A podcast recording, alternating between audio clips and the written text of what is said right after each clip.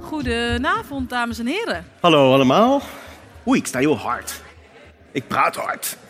Welkom bij Ropopo. Voordat we gaan beginnen met opnemen, komt Ferry nog even met wat strenge instructies. Ja, uh, geachte aanwezigen, van harte welkom. Uh, hier komen de strenge instructies. Uh, we hebben een interruptiemicrofoon. Dit is een speciale uh, ja, toevoeging aan onze normale gang van zaken, waarbij we gewoon met een gast opnemen en we met z'n drietjes zitten, of met z'n viertjes. Dit is voor de eerste keer met publiek en uh, we hebben daar twee interactieve elementen aan toegevoegd en één daarvan is de interruptiemicrofoon. Wilt u gebruik maken van de interruptiemicrofoon, dan kan dat. Uh, u kunt een vraag stellen nadat u zich heeft voorgesteld. Uh, de vraag moet bondig zijn, moet ter zake doen en uh, moet het uh, toch ook voor andere mensen interessant zijn, althans het antwoord in ieder geval. En dus u neemt plaats achter de microfoon zodra u een prangende vraag heeft. en dan bepalen wij wanneer je het woord krijgt. wij bepalen wanneer je het woord krijgt. En ook wanneer je uitgepraat hebt. Ja, gewoon. En maar voel je heel vrij om. Ja, echt van harte welkom bij de introductiemicrofoon. dus we willen de interactiviteit stimuleren. En, uh, ja, en als je niet aan de regels houdt, dan uh, zetten jullie gewoon uit. Um, ander belangrijk interactief element zijn de vlaggetjes die je hebt gekregen. Uh, het idee is, wij zijn een podcast die zowel smeuig als inhoudelijk is. Dat is altijd een hele precaire balans. We krijgen daar ook altijd heel veel commentaar op. De ene week is het weer te smeuig. Eigenlijk is het altijd te smeuig. Het is eigenlijk niet inhoudelijk. Dus wij dachten, ja, we hadden, vorig jaar hadden we Theo Joskoen, hij zit hier vooraan. Uh, en toen was het iets inhoudelijker, dus daar waren mensen heel tevreden over. Alleen we dachten, nou, het is leuk als jullie dat kunnen laten weten. Als je nou vindt dat het te inhoudelijk wordt, wapper dan eventjes met je Europese Unie-vlag. Even oefenen, mensen. Ja, heel goed. Nee, dus niet, nee, ja, dus niet hey, met alle... Tara, zeg je het nou goed? Oh, te inhoudelijk, toch? Ja, te inhoudelijk, ja, ja, ja, je zegt ja, het goed. Ja, oké. Okay. En het is niks ja, tegen, ten opzichte ja. van de LHBTQI gemeenschap. Maar als je het vindt dat het te smeuig wordt, te smeuig. mag je met je regenboogvlag. Ja. ja. Oké. Okay. Dus als je het te smeuig vindt, regenboogvlag, te inhoudelijk, Europese Unie-vlag. En dan mogelijk uh, doen we iets met dat zien. Ja, en misschien ook helemaal niet. Het leek ons leuk als je ja. het gevoel had dat je ook kunt mee. praten. Ons idee van interactiviteit is echt wel, is echt wel erg, hè? maar goed. Dat geheel terzijde. Ja, laten we uh, beginnen. En we beginnen met de befaamde jingle met video. Oei. Hij mag wel wat harder. Oh, maar lekker hard hoor. De Rotterdamse politieke podcast. Gerry en Tara. De politieke podcast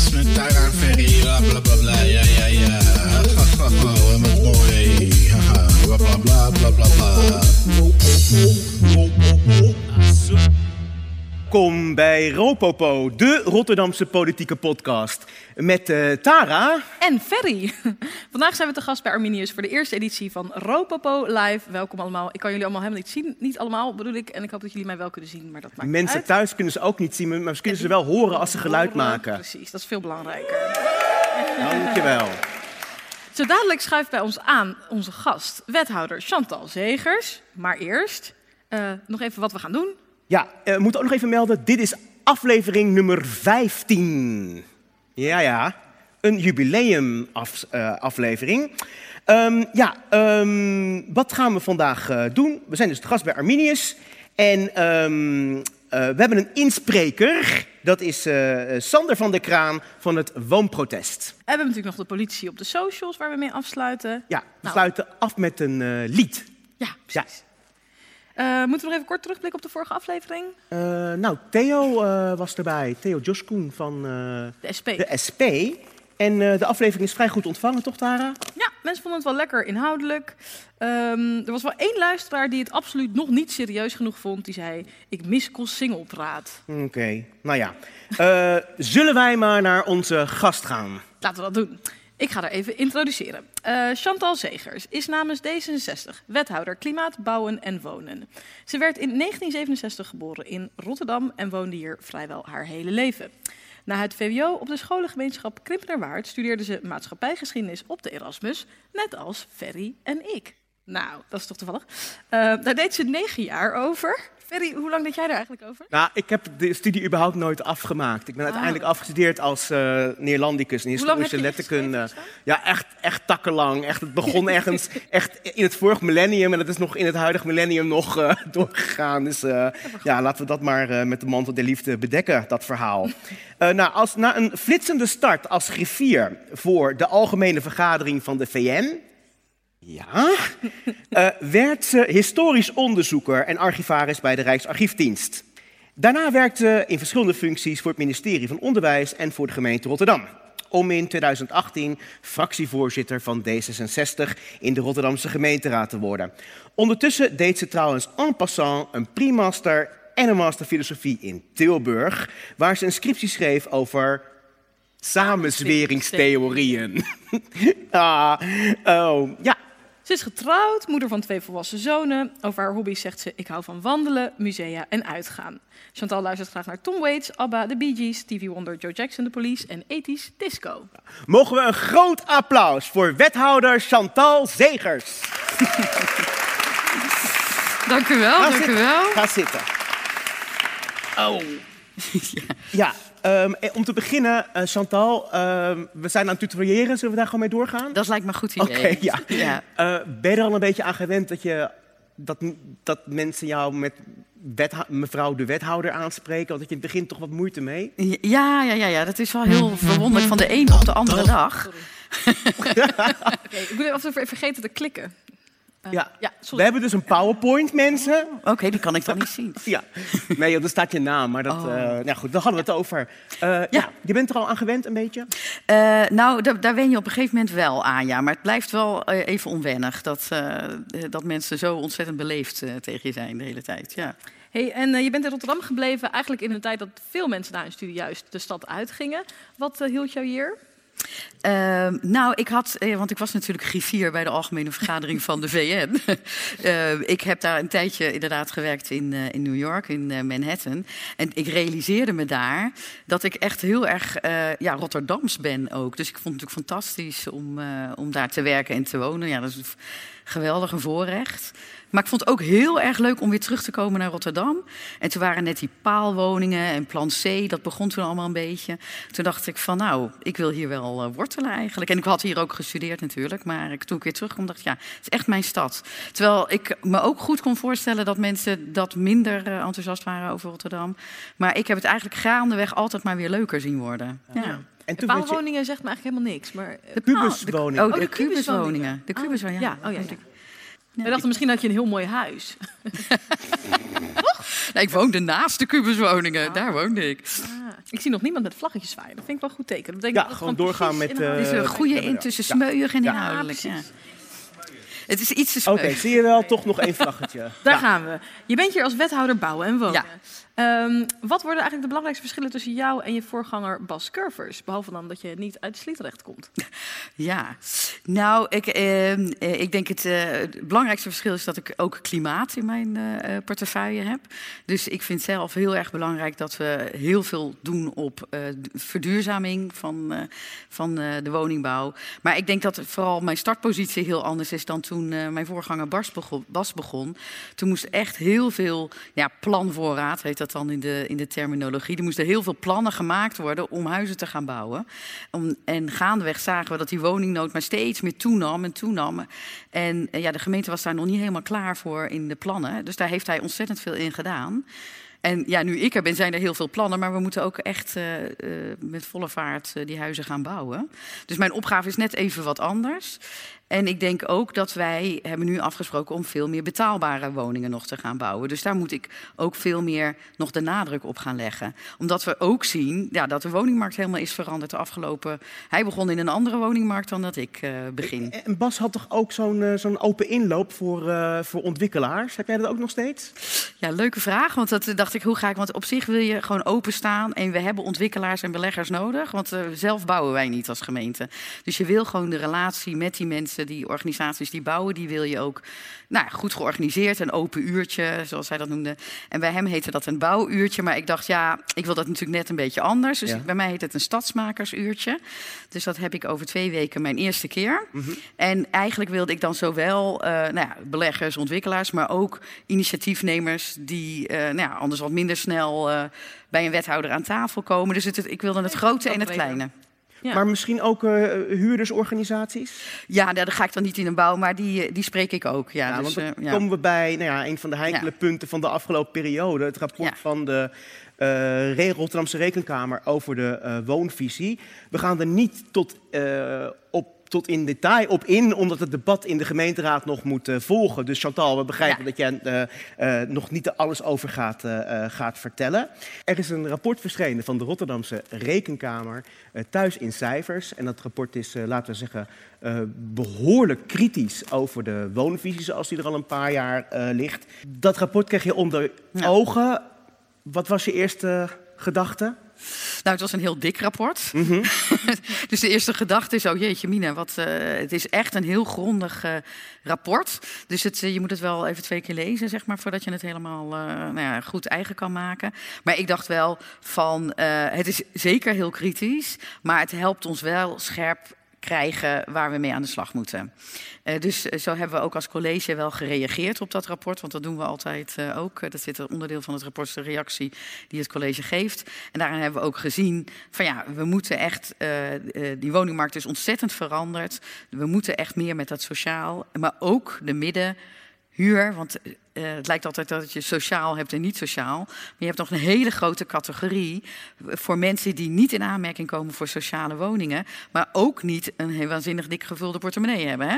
En die moeten ook een huis. En vooral in die categorie moeten we nog heel veel erbij doen. Eh, dus dat is, wordt denk ik ook ondersteund wel door dit rapport. En ik denk als het gaat om die cijfers, ja, eh, eh, het klopt dat je over heel veel dingen niet 100% zeker kan zijn. Als gemeente heb je niet overal helemaal goed. Ik zie al een Europees vlaggetje. Ik maak hem toch even af hoor.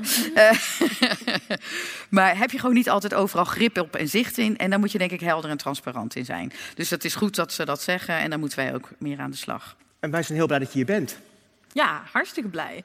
Ja, want we, we gaan eh, langzaam aan richting onze inspreker. Die doen we even tussendoor. En daarna gaan we weer verder met Chantal, even voor de eh, luisteraar en de aanwezigen. Maar wat wel leuk is om even te vermelden, want we hadden het net al even over verschillen met jouw voorganger. Ehm, en de grap is dat vier jaar geleden, eigenlijk volgens mij ook in september, organiseerde Vers Beton hier in Arminius een talkshow. Eh waren Ferry en ik ook om mee te, om, te kletsen over de actualiteit. En wie toen ook de gast zou zijn, was Bas Curvers.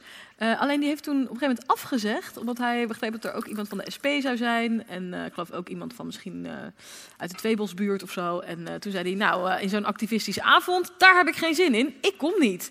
En dat, nou, dat vind ik toch een mooi contrast met dat jij hier gewoon zit. En dat wij zeiden, nou, we hebben de grootste activist die we in Rotterdam konden vinden. Als gebied van wonen hebben we uitgenodigd. Maar nou ja, jij zit er gewoon. Dus dat Ja. vind ik wel heel leuk. Ehm, dat wilde ik eventjes gezegd hebben. Ehm, en wie we hebben uitgenodigd is Sander van der Kraan van het Woonprotest. Eh, eh, die vorige week aankondigde hardere actie te gaan voeren naar het voorbeeld van Extinction Rebellion. Mag ik een applaus voor Sander? En dan ga ik nu wel klikken. De inspreker. Ja, mag ik? Ja, Ja, zeker. Ja, dankjewel. Beste wethouder, ehm, ik hoop dat u een beetje, in ieder geval een beetje nerveus was toen u hoorde dat er iemand mocht inspreken. Want ik heb wel op zich mijn best gedaan om een, iets voor te bereiden dat iets doortastender is dan het eh, Rotterdamse woonbeleid in die zin. Ehm, want we staan er namelijk verschrikkelijk voor, al jaren. Ehm, onze stad die heeft een schaduwzijde die zijn weerga niet kent. Er zijn op dit moment honderden tot misschien wel duizenden mensen dakloos in deze stad. En ook nog eens talloze mensen die geen vaste verblijfplaats hebben. Dus daarmee thuisloos zijn. De slagingskans voor een woningzoekende om een sociale huurwoning te vinden... is tussen, de, tussen 2016 en nu gedaald van ongeveer 15% naar 6,7%. Dus nog niet eens 1 op de 15 van de mensen die het het hardste nodig heeft... vindt een woning. Sociale huurwoningen die, eh, krijgen per stuk ook duizenden en duizenden reacties voor een, paar vierkante meters. En staan er duizenden mensen in de rij, dat moet je je eens inbeelden. En het college, dat lijkt, of nou dat is eigenlijk duidelijk dat het niet echt zin, of in ieder geval geen urgentie heeft om die verschrikkelijke, die onmenselijke woonvisie voor 2030 drastisch aan te passen. Iets wat wel gewoon keihard nodig is. Want die visie die schrijft voor dat er nog eens duizenden betaalbare woningen gesloopt en gerenoveerd gaan worden. Om plaats te maken voor eh, peperdure huurwoningen in de vrije sector. Die in doorsnee Rotterdammer gewoon niet kan betalen. Dus laat staan de mensen die daar in eerste instantie woonden. Um, uit onderzoek in opdracht van de gemeente blijkt ook nog eens dat die uh, nijpende krapte en die toenemende dakloosheid, ook daadwerkelijk echte concrete dakloosheid, direct resultaat zijn van precies dat beleid. Van het sloop- en renovatiebeleid. Van het doelbewuste gentrificatiebeleid. Allemaal om zogenaamd van Rotterdam een aantrekkelijke stad te maken. Voor wie het kan betalen. En anders moet je maar oprotten naar Vlaardingen of zo. En het is niet voor niets dat die visie in het referendum van 2016, waar ook een, drastisch lage opkomst voor was, toch met 71% van de mensen die wel stemden, werd weggestemd. Alleen het college van toen en nu, dus blijkbaar nog steeds, um, interesseerde dat geen reet. En ondertussen worden mensen wel met politiegeweld opgejaagd. En uh, door middel van het ongrondwettelijke vod, dat we de Rotterdamwet noemen, um, worden ze verwijderd of geweerd uit de stad waar ze altijd al woonden, of nu toevlucht zoeken. En van u horen we daarin oorverdoovend weinig. Maar ik en alle andere Rotterdammers met mij hebben behoefte aan een, noodzaak, aan visie en aan een plan dat ons verder helpt. Dat voorbij de papieren werkelijkheid van middenhuur, we hoorden hem net al en ik zei tegen mijn buurman dat we misschien wel een middenhuurtoeter kunnen neerzetten. En het diversificeren van de woningvoorraad, dat daar voorbij kijkt. En dat onze materiële situatie wordt verbeterd en onze huur verlaagd en onze tyrannieke huisbaas wordt aangepakt. En dat mensen huisvest, massaal. En dat kan ook. Zeker in uw positie als wethouder. En u hoeft het, wiel ook niet opnieuw uit te vinden, want er zijn echt talloze voorbeelden van. Um, ik noem een Floor Wieboud, die als wethouder woonde in Amsterdam aan het begin van de vorige eeuw een revolutie van volkshuisvesting ontketende. Hij begon met het bouwen van paleizen voor arbeiders, die mensen concreet en goed huisvesten. En hij werd in de, er wordt nu in de geschiedenisboeken gelauwerd met zijn beroemde leus. Wie bouwt? Wie bouwt? Of Jan Schaefer, van In gelul kun je niet wonen die ook als wethouder een held werd. Omdat hij mensen hielp en daadwerkelijk deed wat er nodig was om betaalbaar te bouwen en te wonen. Van hem geen gelul dus over middenhuur en diversificatie. En tot slot, iets dichter bij huis, August Platen, die zich ook een eeuw geleden ongeveer keihard en ook visionair inzette voor de volkshuisvesting in Rotterdam. Zijn leiderschap kunnen we tot op de dag van vandaag terugzien in prachtige bouwwerken als het Justus van Effen complex in Spangen, waar nu na een eeuw nog steeds mensen fijn kunnen wonen. Een van de wonderen van de stad. En ik ken het politieke spelletje een beetje. En ik weet dat opvallen en ideeel drammen, nou ja, dat wordt je niet per se in dank afgenomen. Binnen de partij niet of binnen de gevestigde orde niet. Het is eigenlijk eerder een obstakel in je ambitie. En we hoorden dus ook net uw cv. En ik kan me ook wel goed voorstellen dat zonder verwijten daarin te maken... u misschien wel ambities heeft als staatssecretaris, minister of misschien wel als partijleider van D66, als er weer eens nieuw leiderschap nodig is. Maar ook u kunt in uw positie doen wat zij deden. Ook u heeft de macht om daadwerkelijk iets te doen, iets te veranderen. En dat is wat we nodig hebben. Dat is wat deze stad nodig heeft. Waar, waarom we op dit soort avonden zijn met elkaar. Dus dan is er eigenlijk nog maar één vraag over. En dat is wie bent u? Bent u de bureaucraat die binnen vijf jaar na uw ambtstermijn in de niet zeggende vergetelheid zal verdwijnen? Of bent u de wethouder die we zullen onthouden als degene die ons leven veranderen. De schouders eronder zetten en daadwerkelijk iets deed voor de stad. Dank u wel.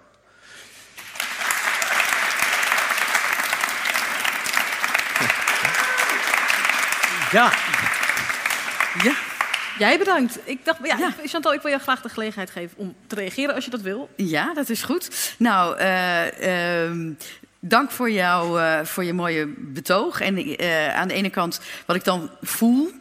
En laat ik vooropstellen, nooit en van mijn leven, tenminste, ik kan me niet voorstellen dat ik ooit minister zou willen worden of staatssecretaris. Ik heb ervoor gekozen om. Dan heeft u dus ook niks te verliezen.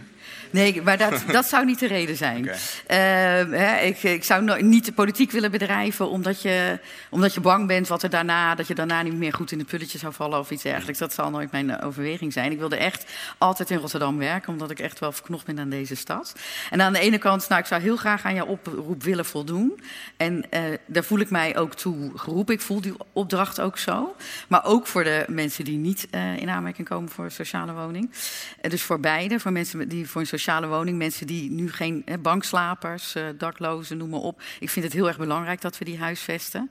En aan de andere kant voel ik ook hoeveel tijd en moeite het kost om dat te realiseren. Dus ja, ik zou graag willen dat ik over vier jaar hier grote stappen in heb gezet. Dat zou ik echt graag willen. En daar zal ik ook heel veel aan doen. Al mijn energie inzetten. Ehm, en ik hoop dat dat verschil zichtbaar wordt. Eh, want dat is eigenlijk wat je zegt. Ja, zal de, zal de stad dat merken? Nou, het is wel mijn intentie en mijn hoop. Eh, maar we zien, eh, dus ja, daar zet ik mij voor in. En ik denk dat nu, de oplossing die ik nu zie, want we zien echt wel dat het ook een beetje blijft stokken, de bouw nu. Hè, beleggers trekken zich, wachten nu, omdat de prijzen zo hoog zijn. Dat we toch ook met die tijdelijke woningen al wat kunnen, pijn kunnen verlichten. Eh, maar je moet het natuurlijk in de structurele woonmarkt oplossen. Dat, eh, dat, het is geen vervanging daarvan. Maar ik denk wel dat dat nu een tijdelijke oplossing is. Omdat Chantal, ja. eh, ehm, eh, Sander zei, eh, gentrificatie in Rotterdam is doorgeschoten. Ben je, ben je dat met hem eens? Eh, ja, daar ben ik denk ik negatief, minder negatief over dan, eh, dan Sander. Eh, kijk, het is Maar de onderzoeksrapporten zijn daarin best wel duidelijk. Dat Wat is, zeg je? De onderzoeksrapporten zijn daarin best wel duidelijk. Een rapport van, ik weet niet precies welk bureau het is, over de dakloosheid in Rotterdam. Oh, de dakloosheid, maar jij had het over gentrificatie. ja, zeker. Maar de, Ja, de- ja. die de, de dakloosheid direct linkt aan het, aan het renoveren van, van duizenden, tienduizenden woningen... die vervolgens in de vrije sector voor drie dubbele worden verhuurd. Dat, die link wordt door meerdere onderzoeksbureaus... en dus dat onderzoeksrapport waar ik naar refereer... we kunnen het straks nog over hebben... direct gelegd. De dakloosheid en gentrificatie. Ja, nou, nou hebben wij in Rotterdam. eh, er, is veel eh, eh, gebeurd en veranderd in de woonmarkt. Dat is absoluut het geval. En mensen, de bankslapers en daklozen die we nu hebben, die moeten we goed huisvesten. Dat ben ik helemaal met je eens. Het is wel zo dat er veel minder gesloopt is dan in de woonvisie werd aangekondigd. Hè? Dus dan ging het over 15.000 woningen. Uiteindelijk zijn, is, hebben we niet zoveel woningen gesloopt, 400 per jaar. En vaak waren dat ook, eh, eh, in sommige gevallen, dat zullen we in de toekomst ook nog wel zien, zijn het woningen die ook einde van hun Latijn zijn. Dus die technisch gezien op zijn, dan dan, dat het dan beter is om te slopen in plaats van eh, ze te renoveren. Althans, dat wordt dan te duur.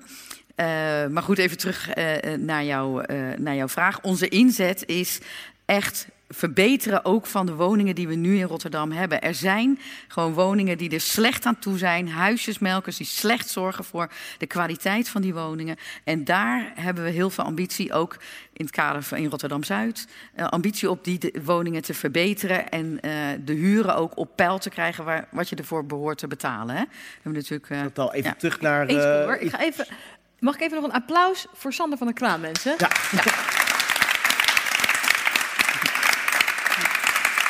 Eh, Chantal, toen jij ehm, eh, jong was, toen jij jong was, Lang geleden. heb jij toen ook tegen dingen geprotesteerd? Was je Ja. ook activistisch? Ja, ja, ja. Ik, was, ik heb tegen de atoombom twee keer geprotesteerd op het Malieveld en in Amsterdam. En toen was ik, ik was niet lid van de PSP, maar ik had wel heel veel buttons op. Hoe heb je dan die switch gemaakt met D66? Ja, ja. Nou, ik werd gaandeweg steeds wat meer, eh, laten we zeggen, rechtser. En ik ben hier wel gestopt hoor, bij deze. Dus het gaat niet nog verder. Pragmatischer is het juist. Ja, pragmatischer, pragmatischer, ja. Hey, ehm, we hadden het er eigenlijk net al eventjes over. Maar ja, in Rotterdam moet bij eh, nieuwe bouwprojecten minstens 20% sociale huur zijn. Dan gaat dat over vier jaar, hebben we kunnen lezen, met 5% omhoog. Maar het is vooralsnog 20%. In Amsterdam is dat het dubbele. Het is minstens 40%. Eh, nou, en ter vergelijking, in Rotterdam is de woonvoorraad sociale huur eh 54%. In Amsterdam is dat 49%. Nou, ligt best wel dicht bij elkaar. Het geëikte argument is namelijk vaak... in Rotterdam heeft zoveel sociale huur... we moeten niet heel veel sociale huur bijbouwen. Maar goed, dat ligt dus heel erg bij elkaar. Hoe verklaar je dat verschil? Ja, eh, ik moet even voorkomen al te technisch eh, te worden. Eh, kijk, wat de overwegingen van Amsterdam zijn, dat weet ik natuurlijk ook niet helemaal. Ik weet dat ze heel links zijn.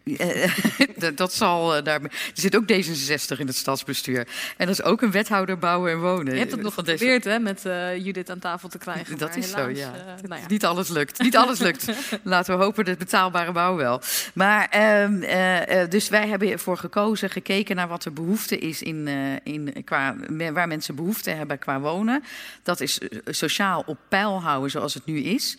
En op peil houden is echt een helft job om te doen, omdat in de ja, in de particuliere sector de, ja, de, de, de huren ook verdampen. Hè? Want als op het moment dat iemand verhuist, nou, dan is het daarna geen, geen sociale woning meer. Dus maar om die voorraad toch op peil te houden, moeten we er heel veel bij bouwen. Dus we gaan bijbouwen in sociaal, die 20% en op enig moment 25 procent. Maar je zegt er, is- er, de behoefte is dat het op peil wordt gehouden. Ja. Als, als ik het goed begrijp, ook, want dat, dat, voor mij is dat Ja. wel best wel bekend, toch? Met die wachtlijsten voor sociale huurwoningen. Is er dan niet zo dat er een grotere behoefte is aan sociale woningen?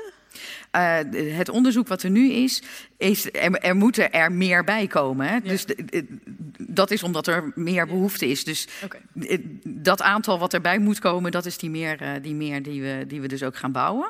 Hebben maar een dat gast, zit ook op de midden. We hebben een gast aan Die de interruptie. Ja, die vindt het eh, microfoon. Kom maar in, stel je voor en stel je vraag. Eh, ik ben Olivier Scheffer. Ik las pas in. Ietsje dichterbij. Dichterbij. Ik las pas op de NOS-website iets over nep sociale Ja. huurwoningen. En dat de Vereniging Nederlandse Gemeentes graag wil dat die definitie sociaal eh, herdefinieerd wordt. Ja. Eh, ik begrijp dat er appartementen worden gebouwd die minuscuul zijn en die aan de grens zitten van de huurgrens. Wat is je vraag, Olivier? Eh, hoe definieer jij sociaal? Ja. Eh, nou, we hebben, je hebt twee categorieën. Eentje sociaal via eh, corporatiewoningen. Nou, en daar kan je vrij zeker van zijn dat die sociaal blijven. Hè. Die- Die, kunnen dat ook nog verkopen. Maar in ieder geval zijn dat fatsoenlijke huisbazen, zullen we maar zeggen.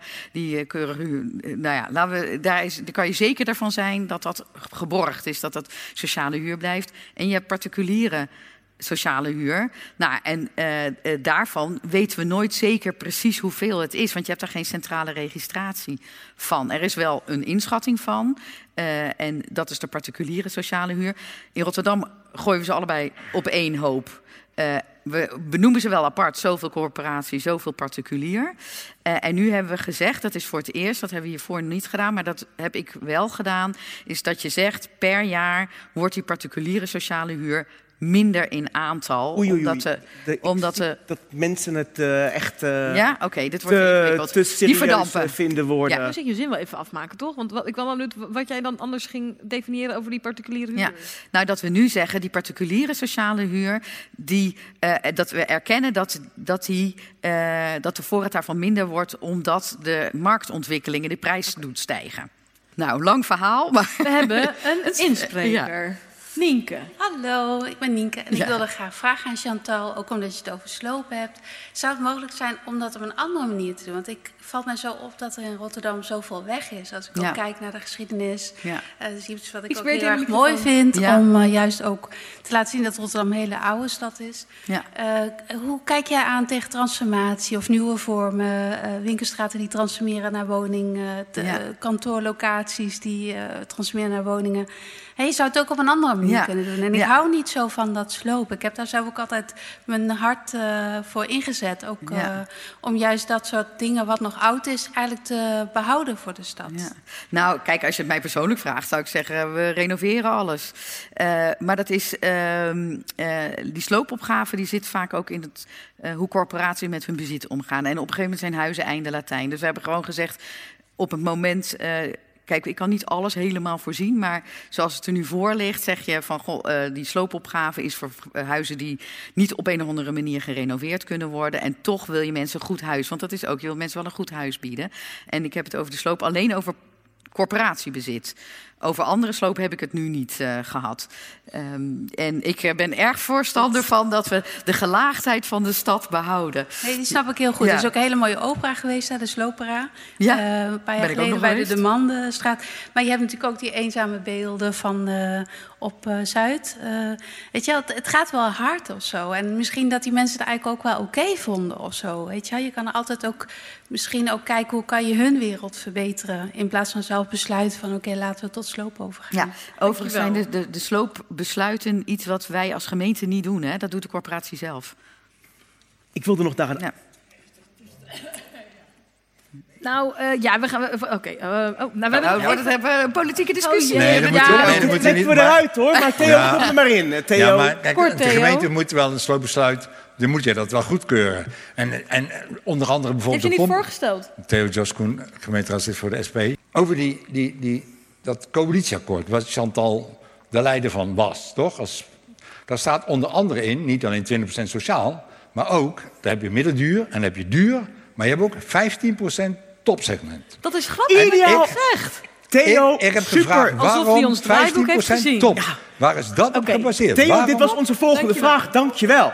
Chantal, Nou. er is veel kritiek gekomen op het gegeven dat ehm, eh, het topsegment dat daar zo op, op wordt ingezet.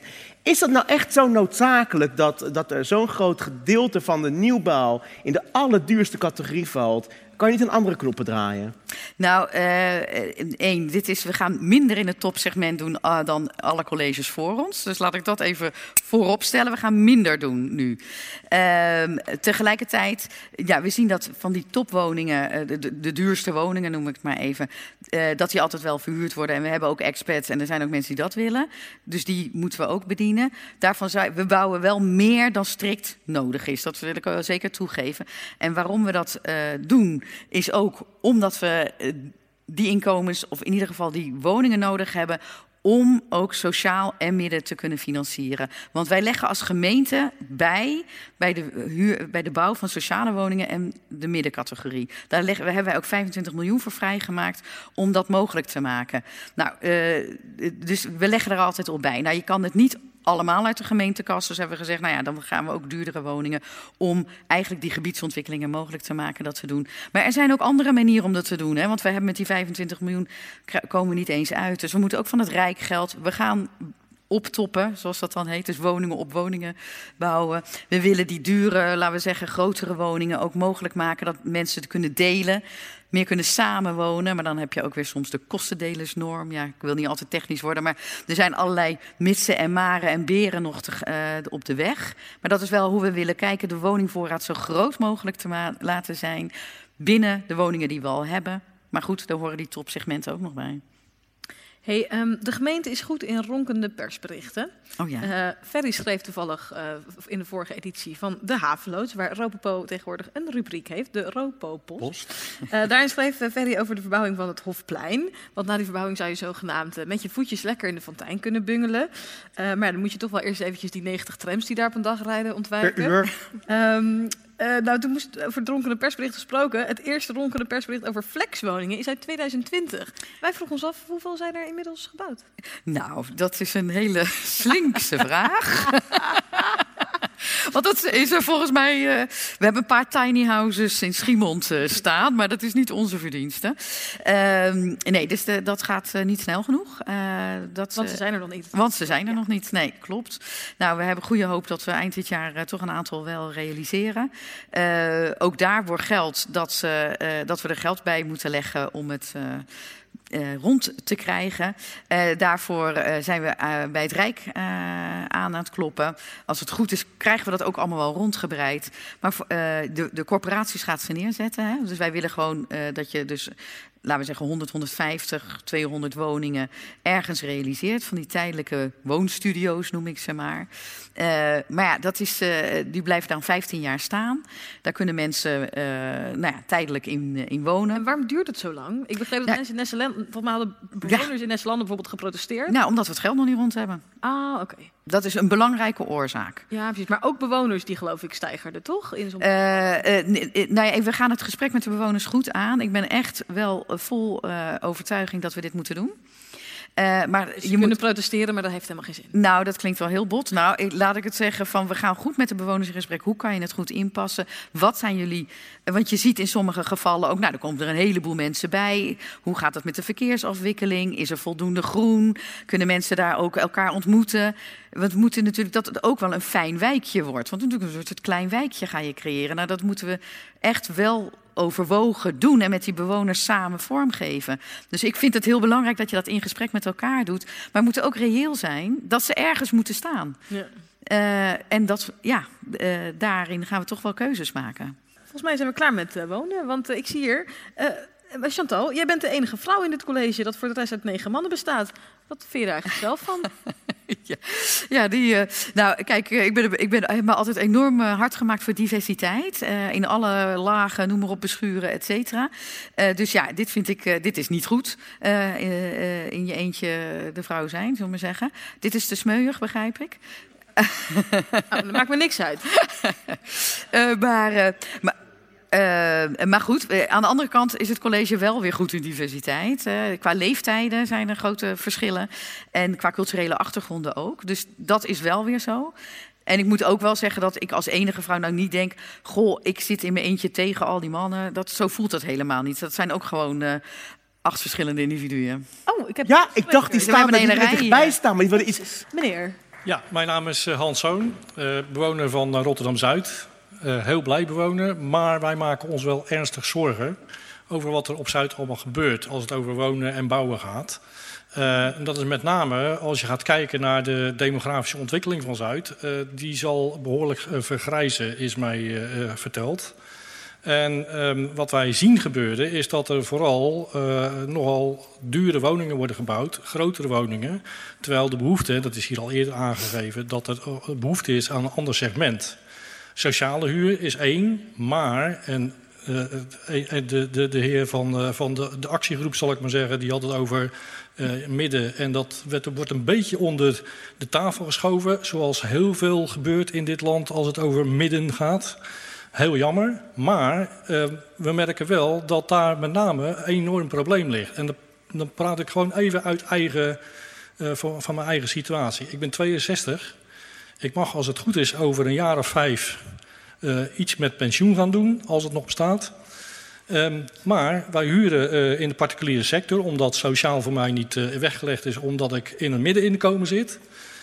Maar wat, waar moet ik straks gaan wonen als ik mijn pensioen dus minder inkomen ga krijgen, kleiner wil gaan wonen, maar meer moet gaan betalen? Hoe gaat Rotterdam dat oplossen? Dankjewel. Nou, volgens mij staat in die woonvisie nou juist dat er heel veel Ja. middenklasse, Ja. middeninkomenwoningen op Zuid moeten komen. Ja, ja, we willen juist extra. Hè, we, gaan, eh, we zijn alle ballen op extra bouwen.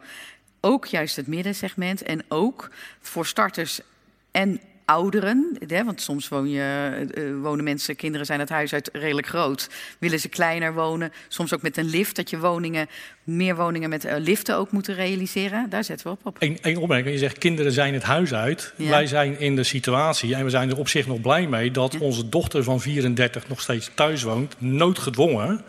Werkt in de horeca met een minimuminkomen, heeft geen partner... kan dus geen enkele woning betalen. Ja. Dan naar die vraag, waar gaat die dochter heen? Die kan dus niet in Rotterdam blijven wonen? Nou ja, dat, eh, eh, dat wil ik natuurlijk wel. En eh, kijk, volgens mij zijn we het er allemaal over eens. Er moet dus meer gebouwd worden, zodat mensen ook in Rotterdam een huis kunnen vinden. Dat betekent wel, nou, ik heb het net over die tijdelijke woningen gehad, maar ook allerlei verschillende bouwlocaties. Ja, we moeten daar veel, snel mee aan de slag. En de grote angst die ik nu heb, is dat de bouwkosten hoog zijn. Eh, daar zit nu het grote probleem. Eh, maar als het aan ons ligt, ja, aan de slag eh, bouwen. Want het zijn mensen als uw dochter, maar ook u. U wil ergens anders gaan wonen, mogelijk in een huis met een lift. Moet gebouwd worden. Dus we hebben heel veel nieuwbouw ook nodig. Nou, daar... Ik zag dat iemand nog klaar is, maar ik stel voor dat we even doorgaan. Als, je even gaat zitten, dan komen we zo even bij terug. Want anders dan wordt het een beetje... Nou ja, even, we zullen het even snel eh, tussendoor doen. Wat denk jij, Ferry? Kom er maar in. Sorry. Kom Ja. er maar in. Ja, want anders, anders gaan we namelijk alweer door naar de socials. Dus dan- Ik eh, ben eh, Saskia Wichtbot, woon in Krooswijk. En daar heb ik een aantal staaltjes gezien van woningcorporaties. En mijn vraag is, worden woningcorporaties eigenlijk wel gecontroleerd bij besluiten? Ik heb twee voorbeelden. Voorbeeld Oh, van... nee, nee, even, we kunnen het even bij de vraag houden, we moeten even door. Worden woningbouwcorporaties gecontroleerd? Over sloopplannen, of het klopt wat ze zeggen. Waarom de woningen gesloopt moeten worden. Top, dankjewel. Eh, nou, we, zijn, eh, we doen de dingen samen. en we- Maar of we nou zelf het bouwtechnisch onderzoek gaan controleren, dat denk ik eerlijk gezegd niet. Oké. Dat denk ik eigenlijk niet dat we dat doen. Nou, maar eerlijk gezegd eh, weet ik de dat niet zeker. even verder over kletsen, denk ik. Kan, Ja. de, kan de mevrouw de, de voor... Ja. eh, Saskia kan dan even de voor... Ja, ik blijf nog wel even nahangen en dan eh, moeten we het er even over hebben. Je hebt muntjes genoeg. Maar dan Ik heb kunnen heel veel gewoon hun gang gaan. En daar gebeuren dingen die niet kloppen. Daarom is het vroeg. Oké, nou dan wil ik graag met uw signa- signaal zo meteen even doorspreken. Ja. Ik, Eh, ik koppel ja. jullie wel even aan elkaar. Ja, Eh, eh, Chantal is gespecialiseerd in samenzweringstheorieën. Ja. Dus eh, ja, dit, eh, het, het zou me niet verrassen. Nee hoor, dat is een geintje. Is er iemand van de pers? Nee, eh, Nee, nee, ik denk dat, eh, dat laatste was een geintje. Maar, er is ehm, eh, ook sprake van een werkgroepje binnen de Rotterdamse politiek. Die eh, eh, werkt aan een woonakkoord. Ja, ja, ja. ja. Ja, en, en dat, heeft, dat zegt van alles over de Rotterdamse politiek, waar het altijd wel eh, ja, flinke strijd is tussen de oppositie Ja. en de coalitie. En dat geldt zeker voor dit dossier van de woonvisie. We hebben nu de situatie dat een deel van de oppositie oorspronkelijk dus in die coalitie zat die die woonvisie heeft eh, ja, ingevoerd. Ehm, wat verwacht je van dat werkgroepje Woonakkoord? Waar dus zowel leden van de oppositie als de coalitie in zitten. Ja. Ja, ik ben daar heel erg positief over. Eh, omdat ik het heel erg belangrijk vind dat we vanuit de Raad, juist dat wonen, heeft ongelooflijk veel tot polarisatie geleid. De afgelopen vier jaar, daarvoor ook al. En ik denk, het is zo'n wooncrisis. Dit moeten we als politiek niet eh, in gepolariseerd zijn. We moeten samenwerken. Alle creativiteit hebben we nodig. En laten we daar de tijd in stoppen. Dus ik was super enthousiast over dat eh, ja, leden van de oppositie en coalitie in de gemeenteraad de handen ineens sloegen. En zeiden van wij willen eigenlijk een aantal uitgangspunten formuleren met elkaar. We gaan de stad in, we gaan de experts horen, we gaan eh, bewoners spreken, nou noem maar op. En dan komen wij met eh, nou, tien uitgangspunten of iets dergelijks eh, bij jou terug, of bij het college terug. En dan is het eh, de taak aan mij om daar nou, dat uit te werken in de nieuwe woonvisie. Dus we gaan een nieuwe woonvisie schrijven aan de hand van die uitgangspunten. Nou, dat, met die uitgangspunten doen we natuurlijk ook wel samen. Ik ben er ook wel in betrokken oh, als het gaat om feitelijke informatie verstrekken en dat soort zaken. Maar ik vind het heel mooi dat we samen met de raad en het college aan zo'n woonakkoord gaan werken. En dat is ook wel nodig, hè? want die sfeer tussen coalitie en oppositie is soms een beetje grimmig. Ja. Ja, en ik vind het kan eh, prima. Ideologisch moet je van elkaar verschillen. Daar heb je ook politiek voor, dus zo het hoort ook. Eh, maar eh, eh, het is ook mooi als je samen de handen ineen kan slaan om bepaalde oplossingen te vinden. Ook heel leuk dat hier ook wat leden van de oppositie vandaag Ja. aanwezig zijn. Zeker. Vinden wij ook heel leuk. Ja, ja. Hey, gaan we naar eh, de politici eh, op de digitale snelwegen van eh, deze aard? Oh, ha! Politici op de socials. Oftewel, wat heeft Vincent Karremans nu weer uitgespookt? ja, hij had net dat zo leuk. Nou, we beginnen even met Chantal. Kijk. Oh. Eh, nou, niet kijken, want we moeten ook met luisteraars thuis kunnen niet kijken. Nee. Eh, wat zien wij eh, op deze foto? We zien een, een post van Chantal met een grote slagroomtaart. Met daarop een, een foto van een verjaardagsfeestje in Huizen Akbar. Dat is een collega-wethouder. Gelegen, aangelegen. Uh, aanleiding was het feit dat jullie 100 dagen in functie zijn Ja. als, uh, als college. Ja. Hoe was die taart? Was dat lekker? Dat was een hele goede slagroomtaart. En uh, ja, dus daar hebben wij met z'n allen van genoten. En wiens idee was die taart? Nou, van Fauzi. Ah. Ja. Ik vond zo mooi klassiek. Echt een klassieke slagroomtaart. Ja, heel erg, uh, heel erg mooi. Nee, um, Fauzi Akbar die had ons uitgenodigd om bij hem thuis te komen barbecuen al enige tijd geleden als co uh, college. Dus dat, uh, nou, dat viel toevallig op deze dag. En toen had hij ook geconstateerd dat wij 100 dagen in charge waren. Ah. Dus toen kwam die taart. Dus we hadden en barbecue en taart. Wat leuk zeg. Ja. Oh.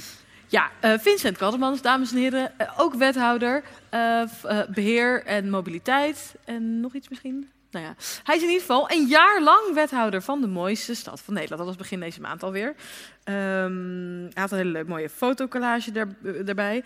Maar hij had ook nog wat tijd om eventjes gezicht in de Tweede Kamer te laten zien. Om alvast even te oefenen.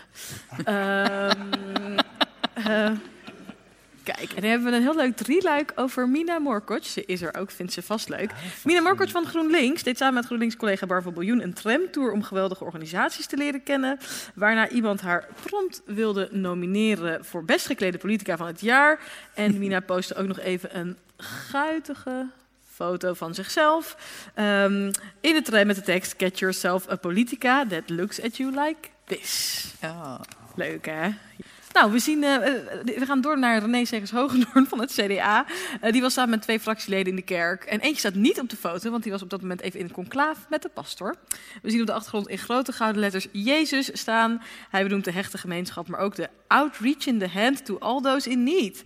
Heel woke van René vonden wij om een beetje Engels in te mixen. Very goed bezig, René, zeggen wij. Vanessa Bruin van Leefbaar ging kijken voor nieuwe lampen en ze kwam thuis met een relaxstoel. Vanessa, we zijn benieuwd of die inderdaad lekker zit. Net zoals waar wij op zitten vandaag, hè? Wij zitten hier namelijk, dat hebben we nog niet verteld voor de luisteraars thuis, maar we zitten, eh, Chantal en Ferry zitten heerlijk op een uh, tweezitsbank, of driezitser zou je wel bijna kunnen zeggen. Chantal heeft ondertussen een slappe lach, dat vind ik heel positief. en eh, ik zit op een fauteuil. En wat ook positief is, toen we aan de socials begonnen, gingen er allemaal uh, uh, regenboogvlaggetjes de lucht in. Maar ze zijn nou alweer naar beneden, want ze vinden het stiekem toch heel Oh, leuk. toch wel leuk. Oh, goed oh nee, ze vinden het toch niet Behalve leuk. Nou, jammer dan. Ja, maar die, nou. Ehm, even kijken hoor. Het lijkt erop dat Iman El Filali op social probeert wat minder over politiek te twitteren. Dus ze is begonnen met een serie over lampen op het stadhuis. En mensen me- mochten stemmen op de lamp, maar het loopt nog niet echt storm. Dus mensen, eh, stem vooral nog eventjes. Het is, ja, hij is een week oud deze tweet, maar je vindt hem wel terug tussen alle bloedserieuze tweets van Iman. Ehm, wij geven de lamp een dikke acht. Ja, ik vind het een mooie lamp. Oké. Ehm, oh god. Jongens, nou, we zijn er gewoon. We hebben, ik had beloofd aan de bezoekers dat het niet langer dan een uur zou duren. Want vooral eh, onze hoofdredacteur, die wilde wel gewoon eh, op tijd. eh wilde ze. Oh, leuk, Theo maakt seksgrapjes. Maar ook best wel to the point, vind ik. We Ja. gaan hem voor de luisteraars thuis even herhalen voor het zingen de kerk uit. Oké. ehm, eh, ja, tijd om te zingen. Eh, Het is Chantal? tijd om te zingen. Als je, als je het niet, aan, ja, niet aandurft, dan eh, ja, Mag je weg? mag je dus weg. Oh ja, maar ik was aan het zeggen dat onze hoofdredacteur mag het niet langer dan een uur duren, want dan wilde ze gewoon weer aan het bier. Dus, en wij ook trouwens. Ja. We gaan afronden, maar eerst nog zingen. Eh, Chantal's favoriete lied is Formidable van Stromae. Eh, dat hoorden we gisteravond, maar toen had ik net een hele songtekst eh, lopen schrijven op een oude Ropopo-klassieker. Een nummer waar wij nog met raadslid D66 Ingrid van Wifferen op hebben gedanst in de keer weer. Ehm, het lied gaat over de raadsvergadering van gisteren, waar niet voor de eerste keer het vluchtelingendebat eh, hoog opliep. Even snel wat context.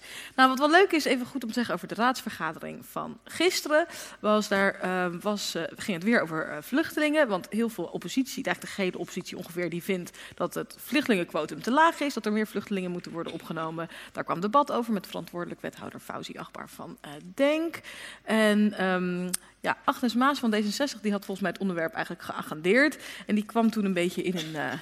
Nou ja, die kwam een beetje in onder vuur, want die zei: het is een soort steen op onze maag dat wij eh, dit quotum moeten handhaven. Ehm pum, pum, pum, pum. Jan en had het zelfs over last- en ruggenspraak, waarmee ze dus bedoelde dat eh, D66 niet vrij zou zijn om dus mee te stemmen met de oppositie over deze kwestie. Ehm, eh.